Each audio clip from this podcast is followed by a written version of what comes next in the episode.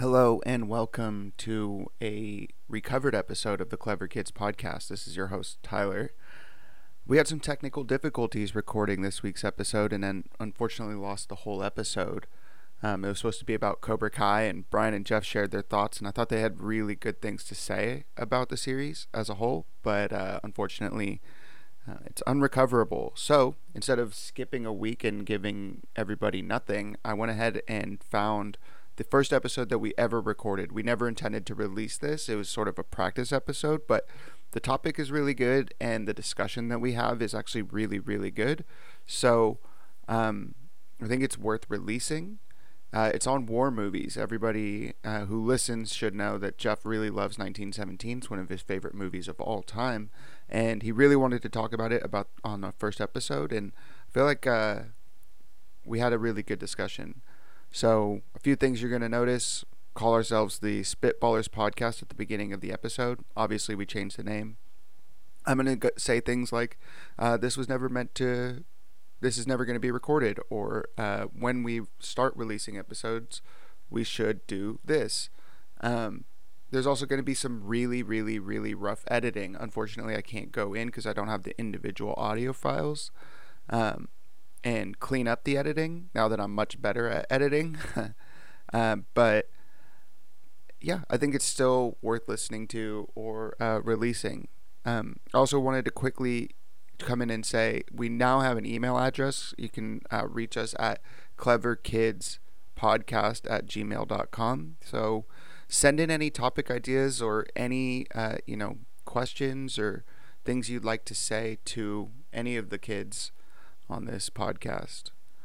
So without any further ado, I'm going to go ahead and play the intro music now.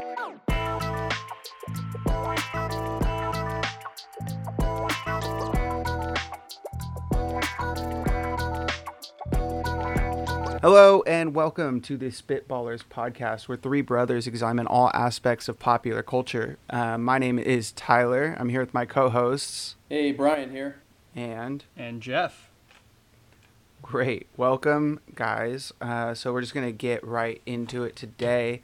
Um, we're gonna be talking about war movies, specifically 1917, but I think it's gonna kind of become a discussion of what the best war movies are, and I think Brian has a case to make for what he thinks the best war movie is. Um, first up, though, we're going to see uh, what we've all been doing. So, does anyone have any recommendations that they want to talk about this week? Things that you guys have been into, getting into, watching, reading, playing? Uh, I just finished this morning Full Metal Alchemist, which I know that you guys don't care about anime, but I know that most people that do watch anime have already probably watched it. But if you haven't yet, you should probably go check it out. I wouldn't say that I don't care about anime. It's not necessarily the biggest part of popular culture that I pay attention to, but I've watched some Full Metal Alchemist and all the stuff that was on uh, what was it called Toonami back in the day, Sailor Moon, and and Gundam and Cowboy Bebop and all of that stuff. I watched those. I didn't watch them super religiously or anything, but I thought they were fun. There is this one scene in Sailor Moon that I think about often where like this girl was in town. I told this to Kelly the other day. Um, this girl's in town talking to them, and she's talking about like how her dad died. And then she stands up and says, "Excuse me, I need to cut an onion," and just goes into the kitchen and cuts an onion while just openly weeping, as if that is the like to distract. And but, it's so ridiculous; it's just stuck with me forever. But anyway, yeah, so I Full Metal uh, Alchemist. Oh, what was I, it? I think about Sailor Moon a lot too. okay, what were you gonna say about Full Metal? Yeah, I was gonna. It's just a recommendation. I, I like it. You know, I, I, I enjoy watching shows for their subtext as much as I enjoy the action. And uh, Full Metal Alchemist has a lot to do with morality and and human sacrifice and uh, ethics, which is just good subtext for a show, um, as well as having now, fun action and convincing characters. Now, Brian, do you know anything about Full Metal Alchemist? I don't. This is a new one to me, to be honest with you. They're all Jeff, new give, to you. Yeah. So give, Full Metal Alchemist. Give him a rundown. Full Metal Alchemist. It's uh, in a world in which humans are capable of alchemy. Alchemy is the science of transmuting a substance into another substance. So, alchemically transmuting water into gold, for example. Um, and the the entire concept of the show is that humans are able to use this power, but that there's one rule to it, which is that you have to sacrifice as much as you gain. It's called equivalent exchange. So you have to use enough energy and provide enough source material in order to get the trans the transmutation that you want. Um, the two boys are young alchemists. Uh, one of them's like ten, the other one's like seven. When their mother dies, their father abandoned them, and so they attempt to try and bring their mother back to life. Uh, and in doing so, the younger brother dies and the older brother loses two of his limbs, the older brother is quickly able to bond his younger brother's soul into a suit of armor that is nearby, uh, thus keeping him alive as the suit of armor. And he, uh, some neighbors are able to graft some metallic limbs to him to replace his left leg and his right arm. Uh, and it's their quest then to try and regain their bodies, as the entire rest of the show. Um, and it's good because they find out basically that they need to, in order to recover the bodies that they lost, they have to collect this extremely sought after um, magical substance called a philosopher's stone. And what they discover throughout the premise of the show, throughout the length of the show, is that you basically have to sacrifice a bunch of humans in order to create one. And they keep across, they come across all these people that have all attempted to do this and attempted to sacrifice this many humans in this many ways. And it's all about their morality of trying to prevent other people from recovering the stone once they realize what it takes to, to get one. Um, that that's interesting. The idea of that cost, that exchange, uh, has kind of worked its way into Doctor Strange comics. Uh, did you ever read The Way of the Weird, Jeff? Yeah, yeah, I, re- I read the first two volumes. So you remember how like it was all about Yeah, Doctor yeah. Strange hadn't been paying his cost, Mhm. and then it like came back to bite him super hard. I wonder if they were influenced by Full Metal in any way, because I actually forgot about that being the reason that the brother got uh, stuck in the suit of armor. Um, now that you finished it, do you think you're gonna watch that really shitty looking uh, live action version that So has I- been on I- the internet? I finished the the first collection. There's a whole other collection called Full Metal Alchemist Brotherhood, and I don't know what the relation to that one is, according to the first one, because I just finished the first 50 episodes of the of the first season. But like it, from what I saw from the trailer of the next season, it looks like Al, the younger brother, is back in the suit of armor again, even though he got freed at the end of the first season. So I have to see um, how it all plays out in the next part. Um, but I'll, I'll probably skip the uh, live action film. They don't they don't always turn out great. It looks so bad. Well, it wasn't made in America, so at least it wasn't whitewashed, but it's just it looks the special effects look bad, but I know that it has like kind of a following, like a cult following type deal on the internet. Um, all right, Brian, do you have anything? Uh, have you been watching anything, reading anything lately? Yeah, actually, uh, typically once our uh, couples viewing um, shows are done for the night, and Anna's calling it early, I, I'll throw on Avatar: Last Airbender on Netflix, and I'm Dude, in, I've been rewatching this too. yeah, That's sick. I'm, I'm in season three now. Oh damn, I'm only halfway through season one. you guys one. gotta but watch fuck, Legend dude, of Korra after. see, dude, it's so good. I forgot how very good, it is. Yeah. It I is, love is it. very good. I've never seen it before. I've seen individual episodes, but uh, I just threw it on as, as kind of background noise while I laid awake, and, and now I'm like, can you just go to sleep so I can put on Avatar? yeah, and, uh, and I- I've been watching it. Uncle Iroh is, Oh, is he's my so boy. good. Yeah, he's he's my uh, spirit animal, so I've been enjoying that. He Yeah. gets- uh, his- so wait, you didn't watch? is oh, sorry, great. Sorry, You continue. you didn't watch it during its first run with when Jeffrey and I were watching it. I've seen individual episodes, but uh, didn't buy it. I, I'm not a cartoon guy. I, my last cartoon I think I, I fully committed to was Dragon Ball Z back in the live airings. I don't know, maybe maybe something after that. But once I uh, found ESPN, I started to, to convert to non, uh, you know, cartoon watching experiences. And then, you know, I've picked up one now and again. Uh, I'll watch the odd episode of Family Guy. Um, I watched through Futurama, so maybe that's the most recent. But uh, The show's pretty Uh, good. yeah, but Avatar is, is one that I've been embracing. I just You want to be watch. a bender so bad. You, you got to watch Legend of Korra. It's it's the next Avatar that's after Aang. I honestly would consider it.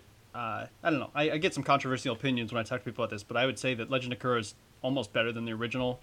Um, only because. Aang takes place in the mind of like an adolescent child, whereas Korra is like a late teenager by the time that, that her story picks up.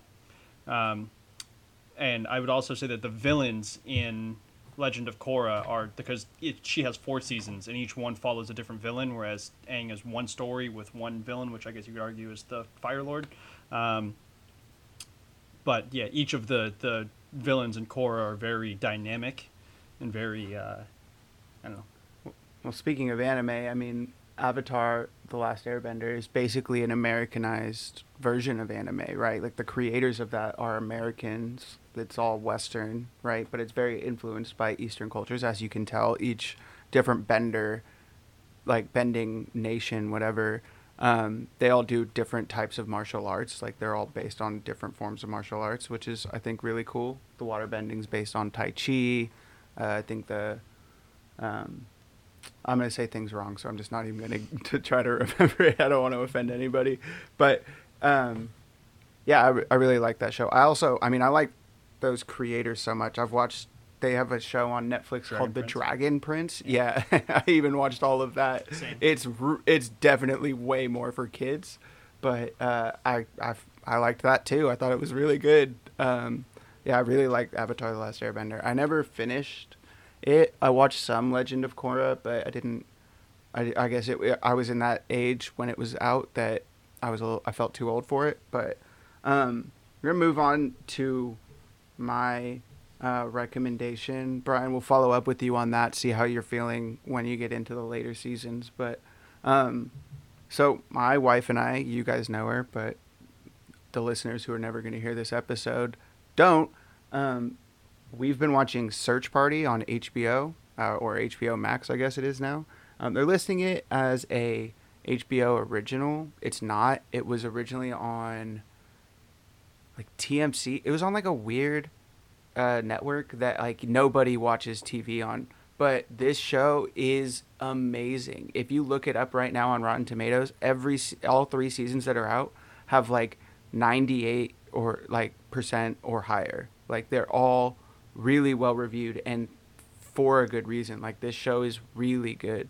Um, the first season is basically a detective story. It's a mystery. It's um, it's about you know it's a similar present uh, premise. It's uh, for you know twenty somethings in New York who are kind of lost in their life, um, and then they get wrapped up in this sort of mystery of one of their college friends is missing, and uh, the main girl is Alia Shawkat, who's in Arrested Development. Did you guys watch that show? Yeah.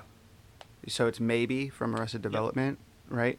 Um, and she's incredible in it. It's the, like I'm really glad to see that she got something else to do, and I didn't realize this, but she's like a genuinely like impressive actress. Like she's really talented, very expressive, um, really good. Uh, I don't know. The characters are really good. You follow them through ups and downs, and they're crazy and they're ridiculous, but you also like like them and want them want the best for them, even though they keep fucking up. Like they just can't stop messing up. It's crazy how often they mess up, but you like still keep rooting for them. Um, it kind of reminds me of like a better version of Girls, which like in the first few seasons I really liked Girls, but towards the end of it, it was just kind of like, okay, Lena Dunham, I get it. Like you want to be naked and you want us to accept your body, but also like the story is like suffering because of you forcing us to, us to look at you. Like you're not saying anything anymore. And this show, maybe it's because it wasn't on HBO originally, so they couldn't just like do, you know, aggressive nudity to us. Um, so it made them focus on the story more. Um, and you know, each season changes. Like the first season's a mystery. The second season is basically um, a crime story where they kind of flip it, and they're the criminals being tracked by detectives. And then in the third, the third season, it's basically a detective or a, uh courtroom drama, um, and they and it, and they follow it, and it feels natural. It feels really good. Um, it's really, really, really funny. It's very funny, and I strongly recommend it. Um, all right. Well, I say that that's all good for recommendations. Um, we'll move on to the "What have you heard" section. Um, are there Uh, do you guys have any news that you wanted to bring up? Anything that you've heard in the world of entertainment or popular culture or anything like that? Yeah. Um, I was going to mention the Stormlight Book 4. Brandon Sanderson announced that he has finished writing it and they are moving into the publication stage, and that's supposed to be coming out at the end of the year. Um, if you guys aren't familiar with the Stormlight Archive, which I know my brothers are not, you guys need to be because it is the best fantasy that is being published today. Period. Oh, published today. I was about to yell blasphemy, but published today. That's that's fine. I might have gotten there, but I, I knew that it would immediately have brought up a lot of arguments. So Wait, wait, wait, wait, wait, wait, wait, wait, wait. Let's have this argument. Quick version of the argument. Brian, who? What do you think is the best? you're gonna have to read it before you can form a counter argument. I'm I don't three know. chapters in. I feel like I'm qualified to form an opinion. Oh shit. what would you say though, Brian? Best fantasy of all time. Published. So novel series. So books, yeah. dude. That's. Uh, I mean, this is this is gonna take a whole podcast, my friend. I mean, that's that's like saying like this is by far the best band ever. Like or this album is the best album ever recorded. It's like how can you possibly say that? There's so many series that you've never read that you know that or maybe they just don't strike you but like would be more widely considered, you know, like And- Lord of the Rings or And you'd have Harry to- Potter. You'd have to also do things like um, section off your argument. Like, I think books written in different times. It's kind of like comparing the best baseball player now with Babe Ruth. It, it just the conversation kind of just flatlines at a certain extent, where you just accept that in different times books were written different ways. Um, I, then there might be a little bit more crossover than sports, but you know, for the most part, I, I don't know if I would compare Harry Potter to Lord of the Rings. I think that they're just written in different, you know, generations, and you know, I think they each just hit super hard in their own different way. Um, Well, also, also you have to you have to consider the fact that like without like Lord of the Rings is really good, and in the same way that Chronicles of Narnia is really good as like a fantasy sort of story, but without those books, books like Harry Potter couldn't exist, right? Or I mean, might exist, but they would exist in a different context, right? Because that Harry Potter really, like, Lord of the Rings though, and Chronicles of Narnia have to open the doors for Harry Potter to walk through, right? Because Yeah. it's so based in that world and like that our existence of knowing, or excuse me, they're they're, uh, it's necessary for us to you know know about those kinds of worlds, right? So I guess that's different. But Brian, off top, best fantasy series of any books you've ever read. I want to hear it. um, if we're just going for overall quality, I guess I'll just do the safe option and pick uh, Lord of the Rings, um, just because it's just so complete. Um, and because we're only talking about novels, if we're lumping in all media related to um, those worlds and those storylines, I will say they they took a heavy hit when the Hobbit movies came out. Um, Yeah, but the Hobbit book is incredible. the Hobbit book is incredible. So if we're just talking about the writing, it's Lord of the Rings. I think I will say I very much enjoyed Game of Thrones book one, um, but I might die by the time the uh, the books are finished. So those just kind of Did you guys- immediately get taken off the table. Did, did you guys see that there, someone posted on Reddit an old interview of George R. R. Martin from like the early 2000s where he said if he doesn't have the ne- like so just after he finished the last book he said if he doesn't have hit this book the book that he's working on finished by like a week ago then he'll kill we could himself. kill him. Yeah, Yeah. He, will kill Well- himself or something. And someone Well- someone posted that interview on Reddit and was like, "All right, George R. R. Martin, Yeah, you the know book?" that you know that nerd was just sitting there like once he saw that interview he's like i'm gonna set a reminder on that date i'm gonna download this video And my big fear with uh, with those books is that he decides to stick with the same endings as the show. And uh, let me let me say, I totally understand other arguments that he basically had the perfect um, like test audience with the show to kind of like check out how people responded to his endings, but which is my argument that's what i've been saying my big fear is early on in the show they knew that they were going to pass up the book production and they met with him and got his notes on the ending like i remember this big old thing about how they were the three people alive that knew how the story ends and, and like knew exactly what his framework was going to be. And Mm-hmm. I cannot imagine that he was comfortable with them completely changing what his plan was. So- So, No. for the So- most part, I think the show is an indicator of what his plan was. He's just going to be able to insert more detail and make it make sense. It's- it's not That's even so kind much of my about- best hope, but right now I'm, I'm really concerned. it's it's not even so much about detail. There's there's so many other moving parts that are introduced in the book that have to come to completion. That he's put so much more work in. Like obviously we're not going to get into it right now, but like Azor Ahai and the Dragon Egg that uh, the the Greyjoy has, Euron has, and all so many different moving parts that have to be included in some other asset of this grand finale that the show couldn't even touch on because they didn't have the time to. Well, and and Bran the Broken felt like such a tacked on moment at the end of the series. It was just kind of like what the fuck? Like we didn't have any time to like really like get to know this character as like this godlike figure that he's become. But George R. R. Martin or Germ as I like to call him has way more time in these, you know, 2000 page tomes that he writes to like, you know, introduce us to his world and like he could spend, you know, just because the most recent book that came out almost had or had very little Bran in it doesn't mean the next book isn't going to be 90% Bran. You know what I mean? Like who knows how much time, you know, as readers we might have with him. Not that I'm ever going to go back and read those books. I read the first one in high school and hated it. I thought it was so weird how George R. R. Martin focused on uh, the rape scenes and like the sexualization of Khaleesi, even though he clearly mentioned that she was like 14. I thought that was really weird, and I really didn't like it, and I couldn't wrap my head around it. It made him feel really perverted, which we all know is true because he was being really creepy towards Emilia Clarke at a lot of those pre- early press conferences. Um, so you know, whatever. It doesn't mean that he's not a good writer, and it doesn't mean that he's like a bad person. I don't. I'm not trying to say that, but I do feel like he can be kind of creepy sometimes. Anyway, um, so uh, for me, I'm not going to go super heavy on the news this episode because I want to jump into the actual discussion and get get us on with it.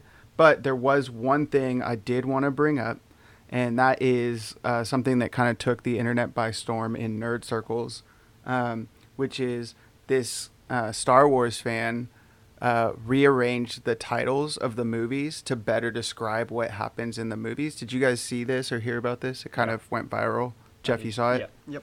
All right. So I'm going to read the list and I'm going to see how you guys uh, feel about it. But first, uh, can anyone name all the titles in order besides me? You don't not. I mean, you can do it in order that they came out or in chronological order if you'd like. It's only nine titles, guys. I, I can do it in my sleep. Let's see if Brian can do it. Uh, number six is Empire Strikes Back. All right, he's in trouble. yeah, you're in trouble. I don't know. It's Star Wars one, Star Wars two. Kiss my ass. There you go. All right. Number one, Phantom Menace. Number two, Attack of the Clones. Number three, uh, Revenge of the Sith. Number four, A New Hope. Number five is Empire Strikes Back. Number six is Return of the Jedi. Number seven is Force Awakens. Number eight is um, uh, the worst one. it's uh, The Last Jedi, and then the last one is The Rise of Skywalker. Yes, that is right. Now, before I jump into this real quick, I want to say that I think Star Wars as a, a brand has some of the worst titles. I've always thought that they were dumb. I always thought A New Hope was stupid. I think Empire Strikes Back is cool. Uh, and I think uh, Return of the Jedi was lame. And then Phantom Menace is pointless. I genuinely don't understand why that title came about. Um, Attack of the the 'cause of Jar Clones is dumb. yeah. Okay. So, what we're gonna jump into right now is this new title. Tell me how you guys feel about this. Um, episode one, retitled with "The Rise of Skywalker" to highlight the origin of Anakin Skywalker, because that's the first episode that Anakin is introduced. Episode two becomes Revenge of the Sith due to Palpatine's plot coming to fruition, right? Because we find out about Palpatine a little bit more. Episode three becomes Attack of the Clones because that's when the clones actually turn on the Jedi Order and attack. Episode four then becomes Return of the Jedi as Obi Wan helps to get Luke on his path to becoming a Jedi. So the Jedi are actually returning. Episode 5 then becomes The Force Awakens to highlight Luke learning more about his abil- abilities. That's probably the one I disagree with the most. Episode 6 would be changed to The Last Jedi since Luke is then the last known Jedi by the end of the movie. Uh, then we get into episode 7, The Empire Strikes Back, due to the First Order uh, rising from the Empire's ashes, right? A new version of the Empire. Um, episode 8 becomes A New Hope because Rey is the new hope, right? Because Luke sacrifices himself, so now he passes on the mantle of the last hope to Rey. And episode 9 becomes The Phantom Menace because Palpatine returns from the dead. Do we agree with these titles? Do we have opinions on this? Uh, Brian, do you agree that those are better? Would you be able to remember them if they came out in that order? Still wouldn't be able to remember them, but uh, I think they are a little bit better thought out. Um, I'm still waiting for one focused on uh, Darth Jar Jar Binks because I was really banking on that theory coming true. Uh, I really always like that theory that- too. Feel it feels like another uh, one where they just really should have uh, gone with a different ending there. Yeah, we should do a whole episode on fan theories, I think, because that's one of my favorite fan theories. Because they do really show him to be a bumbling fool, but then there's moments where it's like, okay, is he a fool or is there something else going on here? And then that part where he's the one that makes the vote to, um, to you know disband the democracy and give the emperor, you know, his powers in episode three. That's a pretty big you know damning moment for him and also there's like moments of george lucas on set when they're filming the uh, uh, episode one where he's straight up saying like jar jar's the key to all of this guys he's really important you know yeah. like I mean, p- and it's people, like okay maybe he did have like a bigger plan for jar jar that you know? that those behind the scenes footage is exactly what spawned this entire thing. But you have to remember, George Lucas's biggest priority in making these films is merchandising. He's trying to create a character that kids would enjoy, and he was hoping he could cash in big on Jar Jar. And as a prequel apologist and someone who was like right at that prime age when episode one came out, I can tell you that uh, Jar Jar Binks was probably my favorite character coming out of that. I know adults hated him, and now when I watch it, I'm like, oh, this character is so annoying. But at the time, I really liked him. I thought Yeah. he was great. Um, I'm sure Jeff, you were even younger than I was, so. Yep. All right, uh, so we're going to end the news se- segment and we're going to jump into a topic that Jeff actually decided on. So, Jeff, I'm going to let you preface it, but we're going to be talking about uh, war movies, the best war movies, and uh, under the structure or you know under the guise of talking about uh, 1917. So, Jeff, why did you want to talk about this? Sure. Um, I wanted to talk about 1917. The reason why I suggested it was because I wanted it to win Best Picture of last year. I, I remember walking out of that movie theater. It was probably the first time in a long time where I walked out truly stunned from a film and, and having to process it. Um, and uh, it's just a movie I remember. I know I called Tyler several days later and talked to him for a length of time, and I've talked to multiple people who have seen it. I always try and get anyone that hasn't seen it to watch it so we can discuss it. Um, and I'll get into the points later for the discussion, but I just thought that personally, I would say it's my favorite war film of all time at the moment. Yeah, Um, that's big. Bold. and Bold, and uh, yeah, and there's a lot of reasons that I would say. For example, one of the things I love about the film is the fact that they have all of the war atrocities constantly, frequently throughout the set, but they don't ever really shove it in your face. I mean, they do at points like when the main characters, spoilers for anyone who uh, hasn't seen the film, um, when the main character's hand goes through a corpse. Like obviously that's right in your face, but throughout the film you get, you know, swollen bodies and dead bodies constantly all over the place and dead dogs and all kinds of the things that are the causalities of war um, and it's just frequent it's something you don't really notice on your first watch and as you watch back you go wow like it's it's everywhere and as far as a, a period war drama it really delivers on that front Okay, but what what is it about the movie that made you think that it deserved Best Picture, or that puts it at the forefront of your mind for Best War Movie? Sure. Uh, so the cinematography of the film, I, I would say, is the main reason why I think it, it de- deserved the um, Best Picture nomination or Best Picture um, award. Uh, the, the cinematographer or the, the director was able to complete the filming in a way that most people believed, or a lot of people believed that it was done in one shot. Obviously, we know that that's not what happened, but it is pretty convincing when you watch it to think that that's what happened. Like they, they pulled it off in such a glorious way that it literally there's no break in action until the main character gets knocked unconscious. Um, it just seems like one continuous point. Um, as far Yeah, as real quick. Oh, sorry. Go ahead. go ahead. I was gonna say real quick, jumping into that point because that's that's probably the main point for me that you know we you and I really talked about um, the right after I had seen it 'cause I think I talked to you like right after I watched it. I called you like right afterwards because you guys had both seen it before I I had the chance to because my wife does not like war movies, so we do not watch them together. I have to watch them without her. Um, but uh, the thing that we were talking about was the cinematography and the direction. Uh, for to preface that real quick, um, Sam Mendes directed the movie. Um, Sam Mendes, known for Skyfall and for Spectre, the James Bond movies, which Skyfall is great. Spectre is a movie, and uh, cinematography done by Roger Deakins, who, if you are a fan of film, you know who Roger Deakins is because he's a cinematographer behind movies like uh, Skyfall, um, Fargo, uh, Blade Runner 2049, which I maintain is one of the most beautiful movies ever put to film, uh, Sicario, Hail Caesar, uh, Prisoners, which is another Denis Villeneuve movie, which is very incredible. Um, in Time, which I think is a bad movie, but Brian, I think you like that one. That's a Justin, Justin Timberlake. Timberlake one. Do you remember that one, Yeah. Brian? Yeah, Uh, I do. That's a good movie.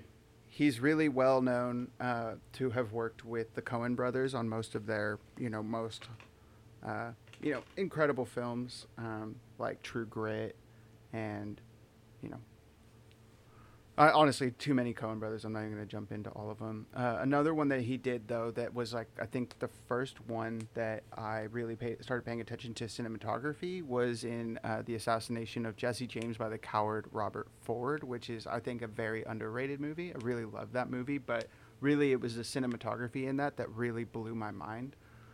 Um, it's just so beautiful. It's it. He just he can get so much in the lens of the camera that just I don't I don't I genuinely just don't understand how he's able to do it. But um, yeah, in uh, 1917, I mean the colors in that movie and the way that they framed each color, I genuinely thought that there might be some sort of story that they were trying to tell with just the color theory. Like I thought that like each section had its very specific colors. Like the first section was sort of a brown, and then the section, se- the second section, all the way up until his friend died, was sort of a green, and then he moves into the fire area where it's very red and orange and yellow, and you get a lot of that, and it's just black and red is basically all you see in that scene, and like all the light sources coming from a candle um, and, or a flame, like that's it. And then it moves into blue which made me feel like maybe there's a rebirth like maybe it was his descension into hell and then him rising back out of hell and then that final scene where he's running it's all grays and blacks um, and i really thought that there was something to that i haven't really put too much thought into it since jeffrey you and i had that conversation but i think that roger deakins cinematography it just it knocked the piss out of my penis. It blew my mind. I, I could not comprehend what was going on. It was just too pretty. It was just amazing. He really is something else. Uh, Brian, I know that you saw it. Did you? How did you feel about it? Yeah, I echoing a lot of the same sentiment. I, I thought it was is pretty well made. To be honest with you, I'm I can't really uh, say anything about the uh, piss in my penis, but uh, I, thought, I thought it was really well made. Um, what about like okay, so so real quick, Jeff, to to kind of take it away from 1917 and kind of more talk about um, war movies in general. What is it about war movies? Do you think? Because I know that I really love war movies, Brian. I know that you're on the same boat. Like I know that you're a big fan of Band of Brothers, and uh, you know whatever anything that really kind of takes you into that saving private ryan i know is like another uh, big one for me and for brian that we've talked about a lot jeff not so much with you i don't know if i have ever really talked to you about war movies as much but i know brian and i have watched several together and really like them but what do you guys think it is about war movies that kind of captures our attention and why do they keep getting made i mean I don't know. Is there anything Yeah. that you can think of? Go ahead, Brian. I was gonna say I think there's just so many stories to tell, um, and I think that you know, especially with world wars more than any other, um, they just have such a wide range of impact on families and you know just generations of people. I don't think that um, those are going away anytime soon. I think you could just take so many different angles. I think traditionally you would just see you know the story following the soldier on the front line or you know, going through whatever in the army, but more recently you've been seeing the movie Fury, where it's following a tank, you know, a team of guys that are running a tank, and you see um, what's that Dunkirk, where it's really you know talking about you know the precarious position on the ground, but then it was also covering you know in the air. Um, you see ones where they're covering the POW side of things, like uh, Unbreakable. Is it Unbreakable with Unbroken. Angelina Jolie's Un- movie? Unbroken. unbroken. Unbroken, and uh, yeah, and Rambo too. and yeah, three. you just it covers it covers so many different, um, or, or I guess the genre is now covering so many different angles of the same stories that um, y- there's just a lot of material to cover. There's a lot of emotion to draw on. Uh, there's a lot of you know visuals that you can introduce there. Um, and I, I just I just don't think um, those are going away anytime soon. I just think it's such a vast and popular topic that uh, it's just going to continue. yeah, Jeff. What about you? What do you think it is that kind of grabs onto the consciousness? I mean, I think you have to look back on why people watch film. Like, I- you have to understand that story structure relies on conflict, and I think that war is an ultimate example of conflict. Um, that that it gives as far as a physical. Like you'll notice, there's not a lot of plays about war.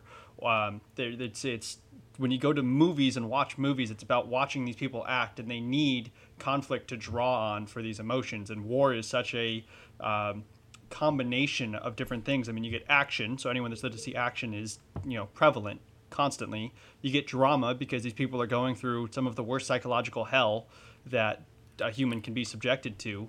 Um, you know, and, and then I don't know.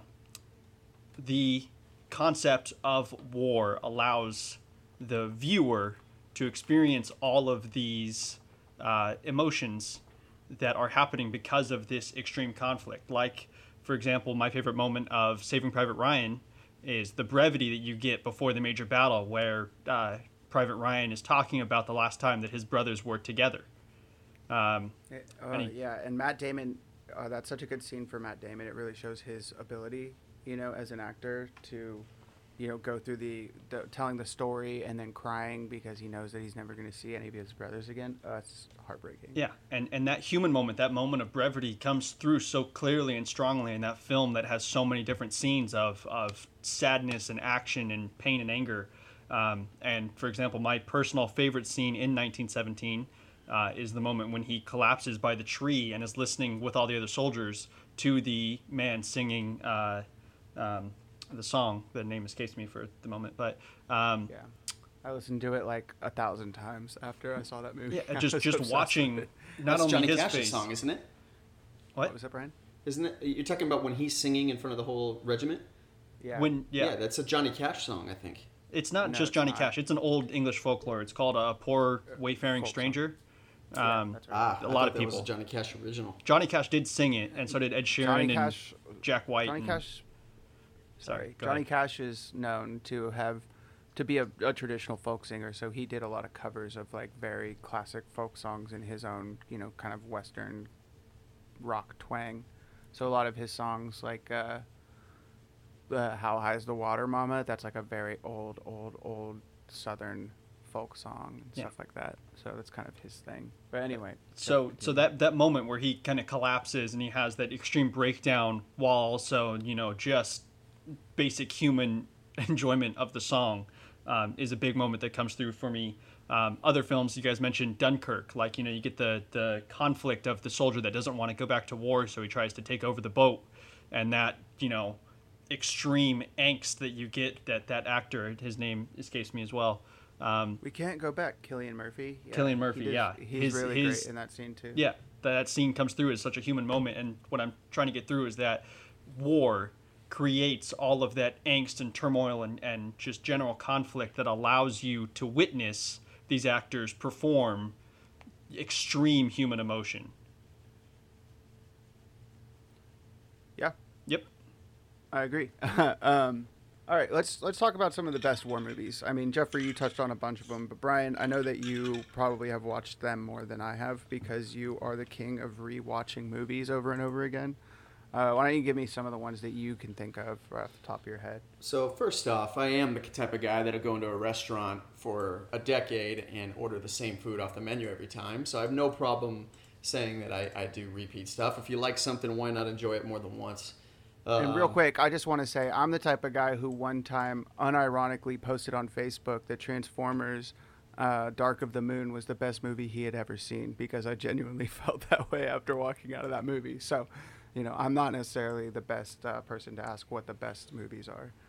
Yeah, and I'll be honest. The other day, I was kind of uh, teasing you guys about uh, a secret reveal for best war movie of all time, but we've we have mentioned it on this um talk already. I, I, I think I got to go with the safe route here again and, and say uh, Saving Private Ryan is the best war movie of all time. Although I did look it up on Rotten Tomatoes, um, and anyone want to care to guess in the top hundred where Saving Private Ryan ranked? 100?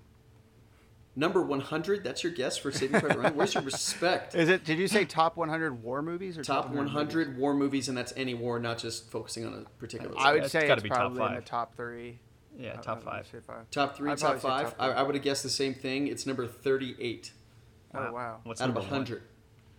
What gets number one on that? Um, it's one you're going to recognize, although I've never seen it. It's one of the older flicks that I typically avoid. Is it Bridge over the River Kwai? It is.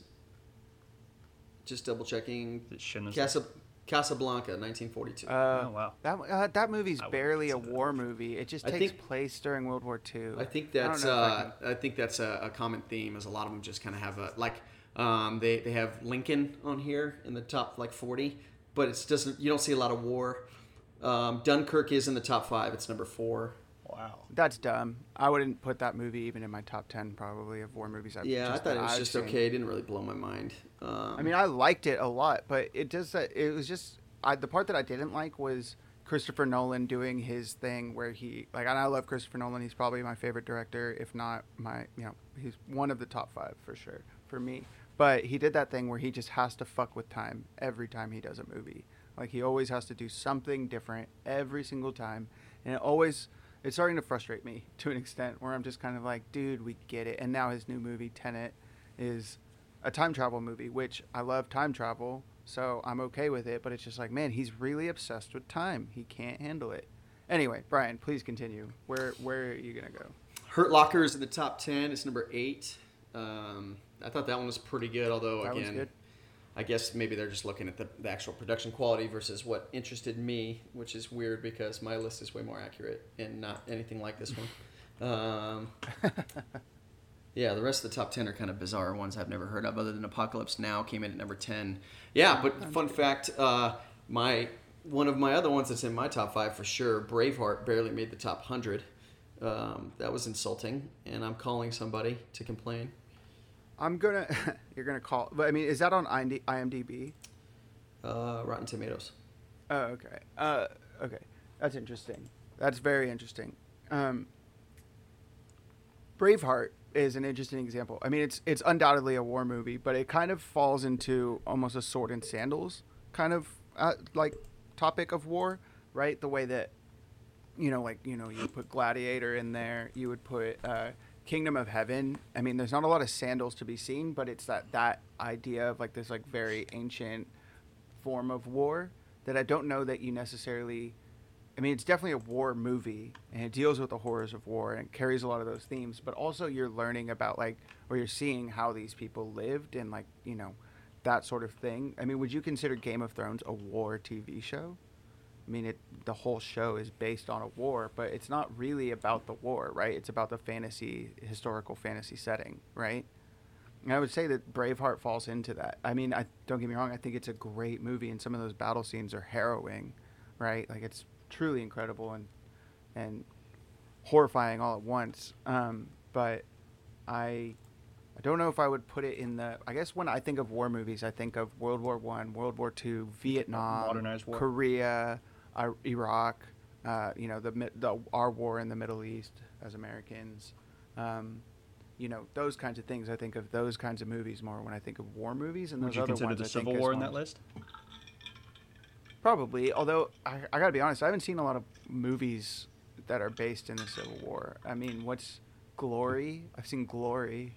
I've seen uh, Free State of Jones takes place a little bit. Uh, right before it. Um, I never saw that though. It didn't. It didn't really look good, and I heard it wasn't very good, so I never saw it. But um, I don't know. I guess Brian, to, back to your point, Saving Private Ryan is one of the ones that I think of um, the most, and it's probably the one I've seen the most, right? Um, of all of these, just because, I mean, first of all, first off, it's the goat. It's it's a Spielberg film, right? Like you got it. Like you got to watch it. If it, you know, I've seen I think almost every single one of his movies, even uh, Munich, which was not great, but it's fine. You know, I just I think that if it's a Spielberg movie, it's it's there's a good chance it's not going to be bad. Uh, I know he directed Brian's favorite movie of all time, Ready Player One. hey Brian, no, no reaction. That's a good movie. I, I'm not no, it's take not. It. Yeah, it it's is. not a good movie. hey, hey, Brian, You're tell me where tell me where Lawrence of Arabia is on that list. You can make me go through the whole thing. It only shows ten at a time. All right. Control F and search for it, dude. But yeah, sorry. Anyway, I don't want to talk that, about Jeff, you I don't want to talk about Lawrence of Arabia. I just I watched it in high school, and that that takes place during World War One. Here's something interesting. Made the top hundred too. Fury did. Mm-hmm. See, that's another that's one. I, I like. I like that movie a lot, but like I wouldn't put it very high on my. I mean, I guess out, out of a hundred, it would probably make it somewhere in a hundred. But I just, I. It's, it's not one of the ones that like I'm ever gonna go back and be like, oh, like look at this scene. Although I did like the scene where Shia LaBeouf is talking to Logan Lerman's character at the dinner, and he's talking about how like you don't know what we've seen. Like you're new to this war. Like we've been through it. Like we've lost so many people. Like you know, blah blah blah, whatever, and like he's crying and he's yelling and he's so angry because you know he's been through such shit. And I mean, I think that's kind of usually the scene in every war movie that I um, gravitate gravitate towards too, or like it really grabs me is when that person is just like in the shit, they're dealing with it, and it's killing them, and like they don't know what to do, and they're losing it. Yeah, kind of like an American out. Sniper. Yeah. Yeah, w- or like mostly when they're in the shit. You know what I mean? When they're actually in it and like the bullets are flying, or like um Yeah, I that mean, scene in uh, Saving Private Ryan where the coward uh, guy um, can't kill the other dude, even though like or whatever. You know what I mean? Can't save his friend, Yeah. and then lets his friend die because he's just too scared and whatever. Right? Like it's it's that moment where it's like you really feel that human emotion of being like, how would I? It puts you in that person's place and like be like, it's easy to be like, no, I would pick up the gun and kill that guy. Would you? Like, are you that kind of person? Because that's the moment, right? That that's the moment that you test. And I think that that's probably the reason, in my opinion, that's probably the reason that you know every single director ha- like that's worth anything in Hollywood has a war movie under their belt in some way or another. And I think that's the main reason uh, Chris Nolan did Dunkirk is because he wanted to be in those ranks. You know, Steven Spielberg's done several war movies. You know, how's Schindler's List? Is that in that top 100? It's I gotta bet be. it is. I'm It's still be. searching. I have not seen Lawrence of Arabia. I know I saw Schindler's List on here. Let me see. Um, oh, Schindler's but yeah, List number think- 21. There you go. Yeah, I mean that is. I mean that's another one of those movies I'd put in like my top 10 movies of all time. Not in my of movies that I think are my favorite movies, but just as like best Highest, movies highest ever made. quality. Yeah, just incredible to like just a, such a epic story that's just Ah. so well done. Lawrence of Arabia number 9. Oh wow, Jeff nailing it with the top ten. That's incredible. Um, anyway, back to my point. I think that there it's that human moment where it's like it's really showing you like, could you do this? I think the only person who uh, who has directed a war movie who really didn't do that is uh, um, you know one of my least favorite directors who's I've seen every single one of his movies for some reason. Uh, Quentin Tarantino with Inglourious Basterds directed a war movie and somehow was able to strip the human uh, part of it 100% away from the story, right? Like nobody in that is a you know human being. They're all weird caricatures. Right. and- Comes off better as a screenplay than a film. I still love Inglourious Basterds, but yeah, I think it's his best movie, but like you know, it's still just like it's kind of like, damn, all right, Tarantino, like you really just don't know how to write peop like real people. It's all, it's basically just a moving stage play with him. You know, it's all just dialogue and bullshit. I don't know, Tarantino. I hope you're listening because I hate you. Um, your weird foot fetish is making me look at feet all the time. Get it, dude? You're weird. Anyway, I don't know. I mean, what is it? What what are we trying to say here? Like, Jeff, do you think that this is really legitimately the best war movie that you've ever seen? Uh, I do. I think that the one of the most powerful things about 1917 uh, is the simplicity of the plot. The plot comes through so clearly, and it's such a cyclical story. Unfortunate that it's untrue, or maybe I don't know. Um, It's But- a com- it's like a he Sam Mendes said that it's I mean at the end it says like thank you grandpa yeah, it's, it's his grandpa told him stories, but there's no actual validation. No one's been able to prove whether or not this story actually happened. No, Uh, no, no, no. It didn't happen. You can say that 100% this did not happen. He wrote this story based on, in a way, it's sort of like uh, the Odyssey, right? It's it's Odysseus is traveling between things, and then little stories happen along his journey, right? It's the same Right. thing with this. It's he's on a journey, and little things happen. It's Dante's Inferno, right? It's his descent into hell and the people he meets there, and then his way back out right? It's that idea. It's they're they're following that kind of trajectory, and so anyway, continue. But like I was saying, so the, the story picks up with two characters sleeping under a tree, um, and the story ends with the main character sleeping under a tree miles away. Um, the story takes place almost over over almost over a 24 almost uh, I don't know what I'm trying to say here almost an exactly 24 hour period. Um, it takes place starts off in the morning and it ends the following morning. Um, I, I think that the use, I mean, the, the actor that they used, he's been in other films, but he's not super famous, I would say. Um, they use a really, really strong supporting cast of Colin Firth and Mark Strong and Benedict Cumberbatch, but each of these people are only in the film for like 45 seconds at a time.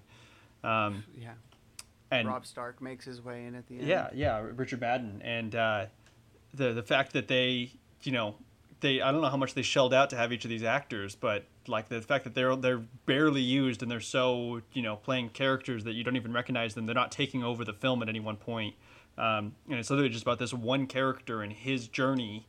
And there's not a lot of subplot. There's not a lot of of diversions from the main story, which is this guy just has a mission and he has to go do it. You don't find out any of the loose ends of what happened to the girl that he met or you know what happened to the company of soldiers that gave him a right. You don't you don't find out any of that. It's literally just this one guy's story and it's this massive cyclical structure of this guy going from his waking up from sleep and going back to sleep the next day. Um, just the craziest 24 hour period that's ever happened to a, a character in film.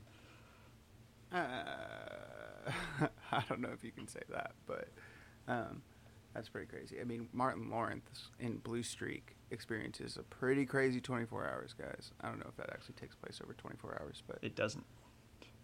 still. It takes place over weeks.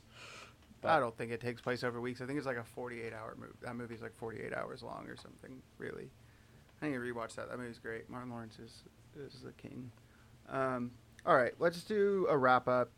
Um, final thoughts. Brian, final thoughts. We didn't really get into your argument for best war movies. No argument needed. I think uh, Saving Private Ryan speaks for itself. Um, if let's put it this way, if you can have a movie so quality and so uh, brimming to the gills with acting chops that Vin Diesel is a side character that dies in the first twenty minutes, He doesn't die in the first 20. He dies in, like, the he first dies hour. like first Really? twenty five minutes. It does Dude, like an Well, hour into the film. the beach. They find a, a local family. He tries to save the daughter and gets gunned down. All right. The storming of the beach is like early. 20 minutes by itself. Right, and He then in the next like an- five minutes, they go beyond the barbed wire and the Gatling guns, and the fool gets shot. It's like an hour into the film. All right, I'm gonna look this up because I just want to say I told you so. If it's closer to 25 minutes than an hour, you're calling me daddy. I, I most certainly am not. Not on recording, at least. Come on, Jeff, you got to do it. I I uh, I second this bet. I'm the calling him daddy commissioner here. But And hold Jeff, on, you're you with were also agreeing with this, so you would have to call him daddy. No, I- I'm not. I'm doing it. refusing He was this talking bet. to you when he said it. Um, okay, yeah, sure. I think Saving Private Ryan. I mean, okay, but what are like? What would you say is your top three, Brian? Let's wrap up with this. Top three from everybody. Brian, you got Saving Private Ryan. I'm okay with you using Braveheart or any of those Kingdom of Heaven or Gladiator. Or Hey, I will say, and I talked to you guys about this the other day, but worth mentioning, Kingdom of Heaven always had it's just kind of a good movie or an entertaining movie. Um, always disappointed that all the best characters all die in the first like ten minutes, but you know, hey, the same thing with Saving Private Ryan, so I can't really knock Kingdom of Heaven. Are you Um, saying Vin Diesel was the best character in that movie? No, no, but uh, hey, we're getting besides the point here. But uh, the director's cut of Kingdom of Heaven uh, on YouTube. I watched it while I'm just kind of lightly working, um, and it is much better. There's a lot more context. There's a lot more additional scenes that kind of explain relationships and kind of play out relationships that kind of just get uh, pushed to the side in the in the, the- theatrical version. Worth a watch um, and definitely elevated. Although yeah, I, it might be close. To be honest with you, I you know I I'll stick with Saving Private Ryan. Um, I love Braveheart. I just got uh, Mel Gibson soft spot in my heart, right next to Tom Cruise for some reason. Although they're both pretty despicable in real life, from everything I've seen. Um, You know, and Mel Gibson was in another really good war movie. Yeah, know it? yeah. What is it uh, called, the, Brian? The Vietnam one. What's it called? No. Oh, uh, We Were Soldiers. I we think? were soldiers. Yeah. Uh, no, that's not even the one I was thinking of. I was thinking of Gallipoli, the Australian-produced movie about the only famous battle the Australian troops were in during World War II, where they all got killed. Oh wow. it's the whole movie is about Maybe about. let's not laugh they- about Australian dead. I just think that it's funny that that's their main war movie. Like that's their claim to fame. Remember, we were all a part of this battle where we just got decimated. Well, Hugh Jackman and Nicole Kidman's Australia takes place during World War II. It's about civilians surviving during the invasion, the Japanese invasion of Australia. Um, That movie sucked. Um, Gallipoli is is a good movie. I actually really like it, and it's I think maybe the earliest movie with Mel Gibson. And there's a scene where he enters a foot race um, on like the army training thing, and he doesn't have shoes. So he just runs it barefoot and he just blows everyone's doors off. And at the end, his feet are all bloody. And then they're like, "Oh, okay, you're gonna be our new message runner." And that's like his his story. He like runs messages back and forth because he's so fast, and then at the end they all go. Oh, you know what? Maybe it's a World War One movie because they all go up over into no man's land and sprint towards the enemy. And Is, it- is uh, it uh, is he fast enough to run a message across no man's land to Benedict Cumberbatch, who's sitting there waiting with one eye? Dude, that scene was harrowing. I was like, he's not gonna make it. He's not gonna make it, and then he you imagine made it. if and can you imagine if he just blew up and then I, roll credits? His credits. I was like, oh my god, he's gonna die. He's gonna, or he's gonna get shot, and then he's gonna die in the trench. I watched and, an like, that's gonna be the interview end the movie. with the director on like I don't know the Today Show or the Morning Show or something. I don't know which show it was, but he, he was like he said there's too many actors to give direction, so they just said, look, like you, we're just, you're just gonna sprint in a straight line, um, like So do whatever he, feels when he natural. Fucking shoulder checks that dude. It's Yeah, real. that, that was not that was not included. It was literally just like that guy decided he was going to run into the main character. Yeah, they and had, then to, stay they had to edit that guy uh, saying workers' comp out of the film because he was pissed when he stood up. yeah, there you go. Uh, all right, so Brian, top three. Go. Top three You is got tough. Private Ryan. Saving Private Ryan, uh, Braveheart's great. Uh, Fury was phenomenal. Um, So that's your three. I'll, I'll go with those three. Just, I mean, you could talk me out of out of one or two of them, but Saving Private Ryan, I'll lock in at number one. All right, Jeff, what do you got? You got 1917. You Yep. got I'd, I'd definitely say Saving Private Ryan is my number two spot. It was definitely my favorite war film before I'd seen 1917. Um, and my number three is going to be uh, uh, 300. Oh, see, we got to really define these this thing. See, like, that's the just- part where that's that's the th- same thing I'm saying with Braveheart. Is is that a war? I mean, it is absolutely it is Absolutely. about about a, a war. Right, If we just said World War movie, maybe it'll, it'll specify this a little bit more. Yeah, you want to talk about modernized war? That's different, but Yeah, maybe it's modern war movies. Maybe that's what we we sh- we should have specified too. So maybe we do need to figure out what we're talking about. But I, I mean, it's not it's not outside of the realm of the con- the you know like there is a justification for calling Braveheart a war movie. I mean, it is groups of men fighting, right? So I, I don't know. I just don't want to limit the conversation too much. But I do think that maybe we got a little off topic. But I would say my top three. I mean, you got to go with the great Michael Bay's uh, um, Pearl Harbor, probably number one. Brian's nodding like I he thinks I'm serious, but that Kate movie. Beckinsale. Uh, yeah, she's very beautiful. Jennifer Garner's in it as like a side character, like as the ugly friend, which is crazy. Um, no, uh, so yeah, definitely ba- uh, Pearl Harbor. Probably Windtalkers with Nick Cage. and uh, what's my third one? Um, I don't know. I, I guess my top three. I guess I would have to say, Saving Private Ryan is up there. Apocalypse Now is probably my number one. I just that movie is another one of those movies that I just I have to say is like one of the greatest movies ever made that I will probably never watch again. I just have no interest in watching it again. It's too dark, too heavy, too depressing, too sad. Um, so Apocalypse Now, and then uh, I don't know, maybe Full Metal Jacket would fit, find its way in there, probably just because I have to show Kubrick some love. But Full Metal Jacket is another one of those ones that's really hard to watch. Have either of you guys seen that one? Yeah. Okay. Yep. Yeah, it's another one that's just it's really hard to watch, but it kind of takes you there.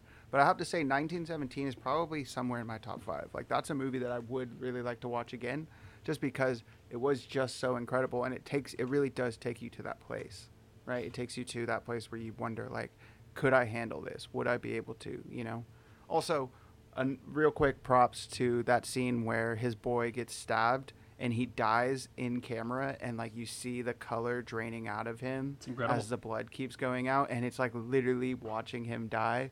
I was I, while i was watching it i was in an almost empty theater and i was just like breathing so loudly. I was like how are they doing this? Like I, I, I could be mistaken on this, but I feel like they used the, the power of silence in that scene too, where you're kind of just hearing the sounds of this dude kind of going slowly, and it was just like trying to say something. horrible. Really put you in the moment.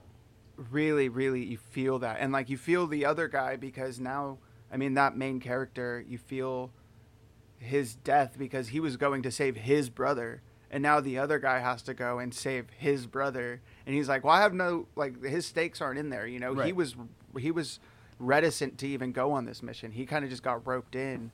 And now the main driving force of the mission is dead and he still has to do it he still has to save these men but now he has to do it alone Right, and then You know, with the big really reveal at the end of the film, the big reveal at the end of the film with the fact that he has a family, which isn't talked about or mentioned, or, or it's it's very subtly uh, uh, hinted, at throughout at, the film. yeah. But the fact that then you realize with all the stuff that he had at stake, and he still had the drive to continue the mission. Yeah, phenomenal. Agreed. Agreed. All right, great. Well, I think we can wrap it up. Um, I mean, I think every episode at this point we'll just say like, do you, uh, Jeff? Do you have any, um, like, do you have, like plug your social medias if you want, you know, to be like, follow me on Instagram at Jeff Perry 08, uh, or whatever, or if you want to like plug something else that you're doing, or like a friend's podcast, or um, something else, Brian, this you know would be a part where you would be able to say.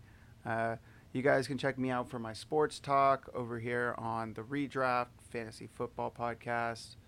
Um, you know what I mean? Things like Yeah. that. I don't think we necessarily need to do that now. You guys can do that. I'm probably never going to have anything to say uh, for myself. I might just use this as one more last chance to like plug uh, something else that I've been liking. Probably. I mean, like- you'd want to tell people to follow the podcast itself. Yeah, well, we need to have a title so that I can create social media stuff, but that's probably what I would do. Um, but yeah, other than that, I think we can all, uh, on the count of three, uh, end the recording. So there it is, the recovered first episode ever recorded by the Clever Kids. Uh, I hope you enjoyed it. Uh, get in touch with us. You can find us on Twitter and Instagram at Clever Kids Pod. Uh, like I said at the beginning, we have a new email address, cleverkidspodcast at gmail.com. uh, reach out. We'd love to hear from anybody who's actually listening to the show. And uh, yeah, have a great day, everybody.